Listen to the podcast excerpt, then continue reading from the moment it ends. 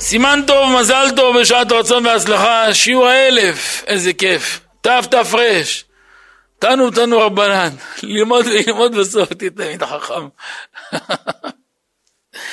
איזה נפלא. טוב, תברך שמו של מלך מלכי המלכים הקדוש ברוך הוא שהוא ראשון והוא אחרון בלעדיו ונעל עמדת הבינה והחסד שברך לאבותינו הקדושים והטהורים וברכו בעלי הברכה השנתית שזכו למתנה הזאת להיות שותפים באלף שיעורים.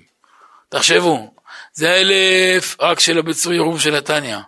איפה השיעורים של רבי נחמן, של הזוהר הקדוש, של כתבי הארי, של כל תורת החסידות בכלל, בפרט, זה כבר מאות אלפים משתבח שמו. יזכו לאריכות ימים, שפע, ישועה, ברכה, וישלים להם כל צורכיהם, ואלו מהם צריכים להם ולבניהם, לזיווגים נעים יזכו בקרוב ממש, ושצריכים לישועה לבנות היקרות יזכו בקרוב ממש, ושצריכים לזרע חיה וקיימה יזכו בקרוב בדרך טבעית, ממנו יתברך, ואלו שצריכים לדירה נאה והרחבת הדעת, ויישוב הדעת, ושמחת חיים, יזכו בקרוב בקלות, וצריכים לתיקון הנפש, העבר וההווה, ולהאיר את העתיד, בחסד ורחמים, אמן כן יהי רצון. אמן. תימה לרי, איך אפשר לפספס לא להיות מנוי לדבר הנפלא הזה? מכירים תימה לרי? אז הנה, זה מי שעוד לא זכה, היום יכול, לכבוד שיעור האלף, יעשה מנוי, ייכנס לעניינים, ייכנס לגלגל.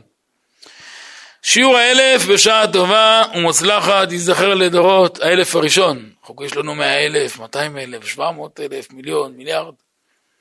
בעזרת השם, נ"ה, הן אני, כפיך לאל ישתבח שמולד. אה, עמוד 143 בחוברת נ"ה, בעזרת השם בפרק מ"ט. מטרת בריאת האדם מגוף ונשמה.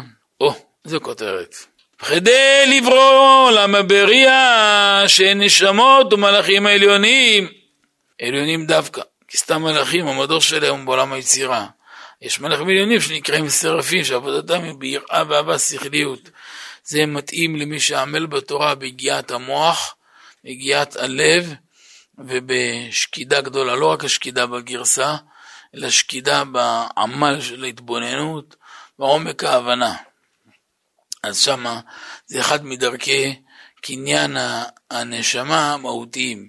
תראו בהקדמת חלב הארץ א' שהבאנו בהרחבה, הדרך לקנות הנפש, לקנות הרוח, לקנות הנשמה וכולי, אז אחד מהחלקים המהותיים זה הנקודה הזאת. והכוונה שמשפיעים בהם בבחינת גילוי, והם הנשמות, המלאכים העליונים, זה נקרא עולם הכיסא. שנמצא שמה, בדרך כלל המאפיין הראשון שלו מאפיין ראשון, ענייני העולם כזר נחשבו לו. לא, לא נתפס בענייני העלמא כלל, לא, לא תופס מקום אצלו הרבה, בוא נגיד בעדינות. הוא לא יכול לקבל עוד מיליון דולר, מאה מיליון, לא, הוא שמח, מודה להשם, ולא לא משנה לו כלום בחיים, החשיבה שלו נשאר איש פשוט, תמים, טהור. מי ששייך לעולם מעשי הכל נודע בכיס, מיד מפיל אותו, מעלה אותו, מוריד אותו. וככל שאדם נמצא במקום גבוה יותר, הוא לא, בסדר, מכבד, אבל לא... זה לא משנה את אורח חייו. בכללות הרבי רייץ כותב שענייני העולם כזר נחשבו לו. במדרגה שמעל, בנפש די אצילות, כבר לא שייך מבחינת חטא. אוקיי? נמשיך. והם הנשמות והמלכים האלה, הם משיגים, מקבלים מהם חוכמה, בינה ודעת המאירות בהם. כלומר, העבודה של הנשמות והמלכים העליונים מבחינת חוכמה, בינה ודעת שבעשר ספירות האצילות, כפי שנתלבשו בעולם הבריאה, ולא כפי שהם בעולם האצילות. שבדרגה זו של האצילות הנבראים, לא של הבריאה לא יכולים לקבל אותם כי הם מתלבשים בצורה שמתאימה לנבראים. כן, חייב לעשות מתאם, לפי העוצמה שלו והכוח והרמה שלו, אחרת לא יהיו לו כלים להכיל את זה. הכלל הוא שכל אור, ככל שהוא נמשך משורשו, ככל שהוא בא מנקודה גבוהה יותר, אז גם הוא צריך כלים להתלבשות יותר. ו... ככל שדבר אחוז מקום גבוה יותר, גם הוא זך יותר. יותר יורד מתגשם. עכשיו, ביחס למה הוא מתגשם? ביחס לאצילות, לא ביחס ליצירה. ביחס ליצירה הוא רוחני בתכלית. מבחינת זה הדרך. וכדי לברוא את עולם הבריאה, שיהיו בו נבראים שאינם בטלים ואינם מאוחדים עם האלוקות, כמו הנשמה, והנאצלים שבעולם האצילות, שהם לא מציאות נפרדת מהאלוקות, אלא הם חלק מהאלוקות, אלה נבראים שיהיה בהם עניין של השגה והבנה, אמנם בדרגה גבוהה מאוד, מעל ומעבר לשכל האנושי, אך עדיין מוגבלת ומוגדרת. זה מה שאמרנו מקודם, רק קצת ביתר. שכל עניין של ההשגה הוא מבחינת יש. אה, כלומר שיש מי שמשיג, ולכן תפקיד הצמצום, לתת תחושה לברואים שהם נפרדים ממקור חיותם, הרגשה דקה לפי מעלתם. כי ביחס אה, לתחתונים אלינו זה דבקות בתכלית, אבל ביחס למקום העצום והנשגב של האחיזה שלהם זה משהו אחר. וכאן נוצרת בהם השגה מסוימת בו ידבר, כביכול. הנה תחילה היה תחילה צמצום העצום כנזכר לאל, פרק מ"ח, דהיינו שהיה צורך בתחילה לצמצם את האור האלוקי שמתגלה באצילות, צמצום רב וחזק לבחינה של עין, וממנו יכול היה להתחיל תהליך של יש מהעין, כדי לברוא את עולם הבריאה, הולכים מבריאה ליצירה כדי ליצור את עולם היצירה, שהוא למטה בהרבה מעולם הבריאה, היה צורך שוב בצמצום עצום וחזק, כי אפילו אור מעט מזער המתלבש בעולם הבריאה לאחר צמצומו, עדיין הוא בבחינת אינסוף לגבי עולם היצירה, וכן היה צריך להיות צמצום גדול באור שמאיר בעולם הבריאה, כדי שאותו אור יוכל להתלבש בעולם היצירה. ויהיה אפשר, לא שייך שהאור של עולם הבריאה יוכל להתלבש בו בעולם היצירה, כי עולם היצירה אינו יכול לשאת את האור של, אה, של עולם הבריאה כפי שהוא. כמו שלעולם מנוע של מטוס קונקורד לא יכול להתאים למרצדס. רכב מרצדס זה רכב מאוד יקר, מאוד מאוד חשוב, אבל עדיין יש אה, פער עצום בין מנוע של קונקורד או, או מנוע של, אה, של, של, של לא יודע, דרימליינר או משהו גדול, מפלצת, הוא לא יכול אף פעם להתלבש בו. גם אם יהיה אלוף גדול, אבל זה, זה שתי מערכות שלא לא שוות ולא תואמות, יכול להיות שתיהן יקרות, כל אחת בערכים שלה, וזה ערכים שונים לגמרי. זה הרבה פי מיליארדים ממה שאמרתי עכשיו, זה בעין ארוך. זה, שתי, זה לא שלי לצמצם את העניין של זר, כי לא, לא שייך לדמות, זה, זה כמו אחד ידבר, ב, הוא קונה טויוטה קורולה ב-180 אלף שקל, ואחד קנה מטוס ב-200 מיליון דולר. שתיהם קנו בהרבה כסף, אבל הרבה כסף שזה, זה לא, זה לא יחסי ליד הרבה שזה. זה לא כלום, כאילו, 180 אלף שקל זה הרבה כסף ביחס לאדם פשוט, אבל זה, זה, לא, זה לא כלום ביחס למיליארדר. אז, אז זה בדיוק ככה, כמה שעולם היצירה היא גבוה, אבל ההשגה של הבריאה זה לאין ארוך. גם כן היה צריך להיות צמצום רב וחזק באור של עולם היצירה, שיהיה שייך לעולם היצירה, לעולם העשייה, כמו שהוא למטה מעולם היצירה. כמו שנדבר במקום אחר, ביור שלושת צמצומים האלו באריכות, לקרב אל שכלנו הדל, כדי ששכלנו הדל יהיה מסוגל להבין זאת. מה פירוש מילה דל? מה זה דל? שכלנו הדל, מה זה? כתוב בתורה לגבי המצורע שביום השמיני יטעה אותו, אם הוא דל, אם דלו ואין ידו משגת, היה מביא כבש אחד במקום שלושה כבשים שהעשיר מביא. ועל הפסוק זה הביא דל ובין ידו משגת, אומר התרגום ואם מסכנו, ולתי ידי מדבקה. התרגום נותן לנו חוכמה להבין במקרא, היינו שהוא לא מדביק את הקצב. אם מסכן ולית ידי מדבקה, הוא לא מדביק את הקצב. הוא לא מסוגל להביא קורבן כמו העשיר, כי הוא חי בצמצום. לא כי הכיס שלו מצומצם, כי הדעת שלו מצמצמת. אף פעם עשיר או עני לא מתחיל בכיס. עשיר או עני, אמרנו את זה אלפי פעמים, זה בדעת. דעת העשיר, השגה של העשיר. דעת העני, כל עני. דעת חצוי, כל המערכת חצויה. דעת שלמה, כל שלמה. וזה כוח של בית שמונהג על ידי איש. בית שמונהג על ידי איש מלא חסדים, לפחות שהוא בן תורה אמיתי וקדמה ירדו לחוכמתו, הבית תמיד צריך להיות בגדלות. אם לא, יש תקלה במערכת. אף פעם לא תראו צדיקי אמת שהם אה, נופלים לקטנות הזאת, לצמצומים. הם יודעים לעקוף כל דבר. גם מה שלא ירדוף אותם, מה שלא יעבור עליהם, תמיד תראה אותו, מוצא איזה נתיב מפלט, הוא תמיד יישאר בראש למעלה, ראש גדול. לא, לא נכנסים ל... למקומות סתומים. ובכן העניין בעידוד עידן, השכל שלנו מוגבל ולא מסוגל להבין בדברים האלה של צמצומים, כיוון שמדובר בעולמות שהם הרבה הרבה מעל ומעבר לתחום המציאות וההבנה שלנו. ולכן בעלתניא העריך להסביר עניין הצמצומים שנהיה מסוגלים להבין מעט מדברים אלה. אגב שאנחנו יכולים להשיג בשכלנו הדל את מאוד כל הצמצומים האלו, על כל פנים אנחנו יכולים להבין ולהשיג את הראיתם ומטרתם. ותכלית כל הצמצומים הוא המטרה והיעד שלהם הוא כדי לברוא את גוף האדם החומרי ולקפיה לסטרה אחרא. איזה חזק זה. עיקר התכלית של יהודי בעולם, שלב ראשון, לקפיה לסטרה אחרא. על ידי עבודת אדם, כלומר כל המטרה של בריאת גוף האדם, שיחד עם הנשמה שתתלבש בו, יוכל אדם להילחם ולהכניע את הצד של הסטרה אחרא, שכנגד הסטרה אחרא שזה צד הרע.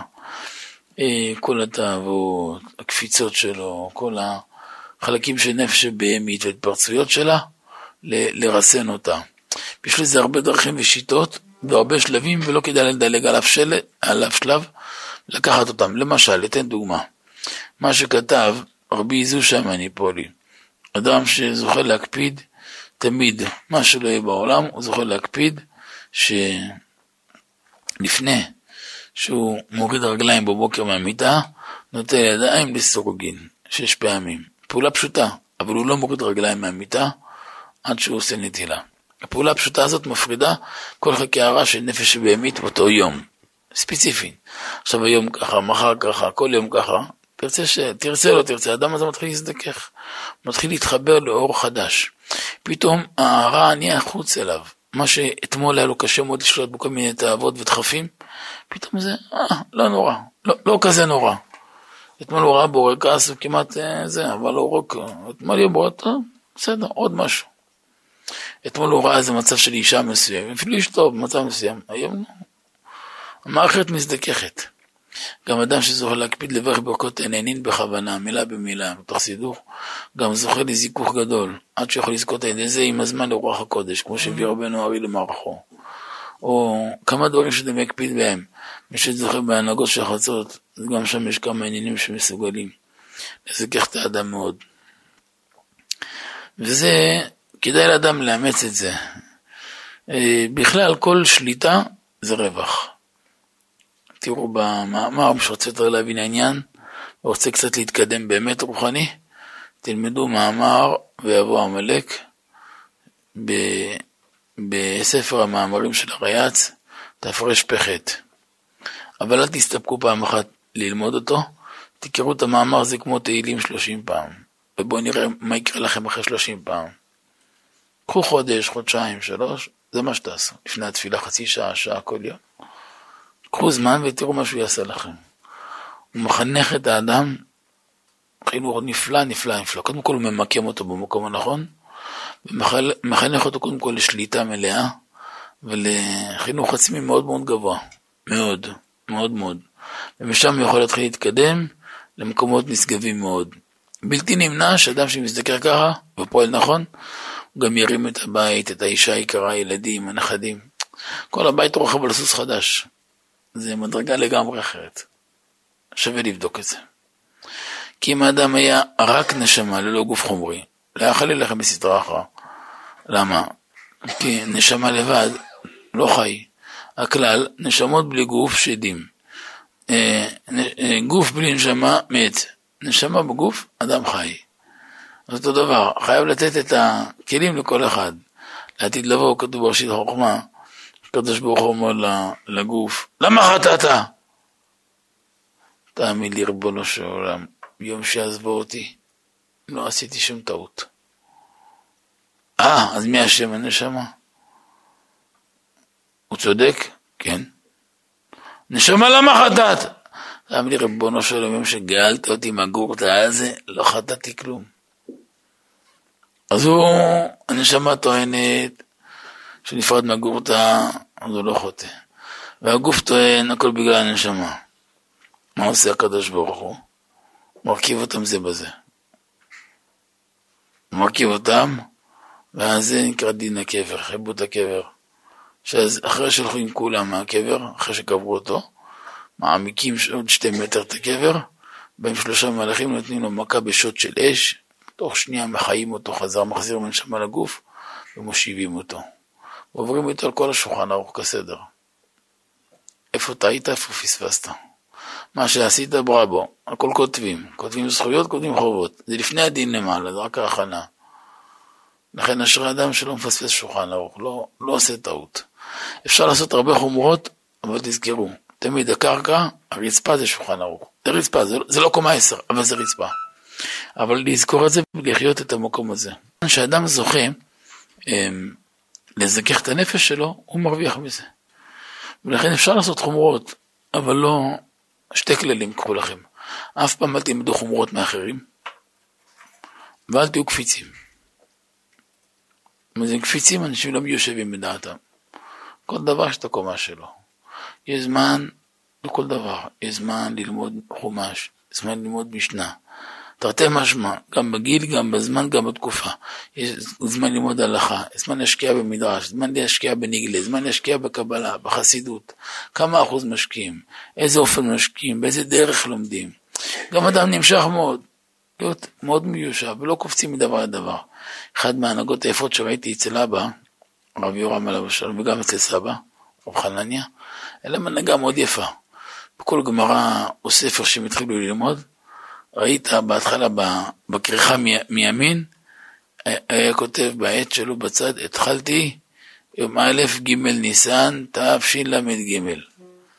טוב בצד השני סיימתי יום ג' אייר תשל"ג. אתה יודע, ככה בחודש. התחלתי, סיימתי, פעם, חודש אחר, חודשיים, שנה, חצי שנה, שבועיים. התחלתי, סיימתי, התחלתי, סיימתי. יש ספרים, יש לו עמוד שלם, עמודים. התחלתי, סיימתי. זה הנהגה יפה. למה? לא קופץ.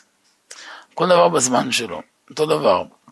גם לפעמים, גם רבי נתן כותב שלפעמים לכל אדם יש ימי עלייה וימי ירידה. ימי אופל וימי הערה. ימים אפלים הם אפלים, ויהי ערב ויהי בוקר. אף פעם אדם לא מתחיל את החיים ביום. מתחיל את היום בלילה, אחר כך נהיה יום. קודם חשוכה והדר נאורה, קודם חושך, אחר כך אור.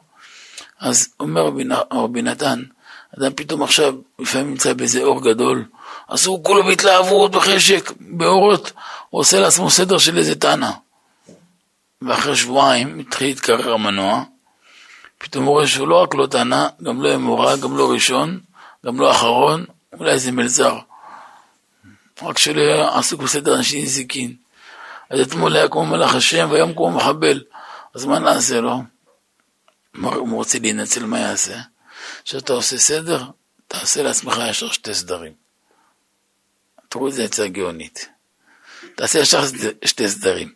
סדר לימי פאר, וסדר לימי שפל. רבי נתן מספר על עצמו שהיה לו רק בשולחן ערוך מעל 13 סוגי סדרים. יש יום שהיה לו מוח טוב, היה לומד שולחן ערוך כל יום עם כל הנושא כלים. אגב, שתי כללי יסוד יש בחסידות ברסלב. לכל חסיד יש כמה כללי יסוד. שמי שעובר על אחד מהם, הוא לא יכול להיקרא לעולם חסיד, ברסלב.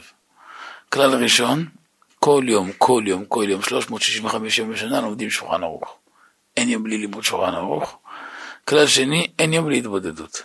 מי שפספס אחד מהם, הוא יורד מהקומה של החסידות.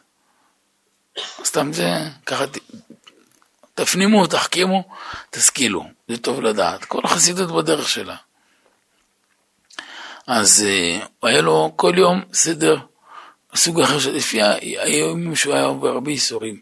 הוא נרדף הרבה, עבר הרבה ייסורים, הרבה דברים קשים מאוד. לפעמים היה לו מוח בקושי לקרוא את המילים. אז הוא קורא שולחן ערוך ככה. אבל לא עבר יום בלי שולחן ערוך. אותו דבר בשאר הסדרים. יש תקופות אדם יכול להעמיק, מקשים מפה לשם, מדמה מילתא למילתא ועושה חיל גדול. יש תקופות, מסכן בעוונות לא נשאר בו כלום, לא דעת, לא תבונה, לא כלום. לפחות המילים, אז גורס המילים, גם זה קורה. גם תלמידי חכמים לפעמים עוברים משבר לטובתם, ופתאום כל התורה נשכחת מהם. אתם יודעים איזה קשה שמתפרמט הדיסק. אדם היה בקיא בכל התורה, ש"ס, פוסקים, זוהר, קבלה, נגלה, נסתר, פתאום יום אחד, כאילו אותיות פרחו. נמחק הדיסק, אתה יודע איזה קשה זה? איזה בושה זאת, איזה מועקה, איזה קושי זה. וזה ניסיון, אבל השם טוב עבר את זה. אבל פתאום השם, בום, בפלאש מחזיר לו את זה. לפעמים צריך לעבוד קשה להחזיר את זה. הכל קורה בעולם. הכל קורה בעולם. אבל מה העניין? העניין שאדם זוכה לזכך את הנפש שלו ולעבוד נכון. אם אדם לא קופץ, מרוויח. ו... אז... ואז, ואז הנשמה משתלבת עם הגוף, ואז מתחילים את העבודה שלהם. לכן צד... צדיקים אף פעם לא נשארים במקום הזה אפלים. הם תמיד שמחים במקום.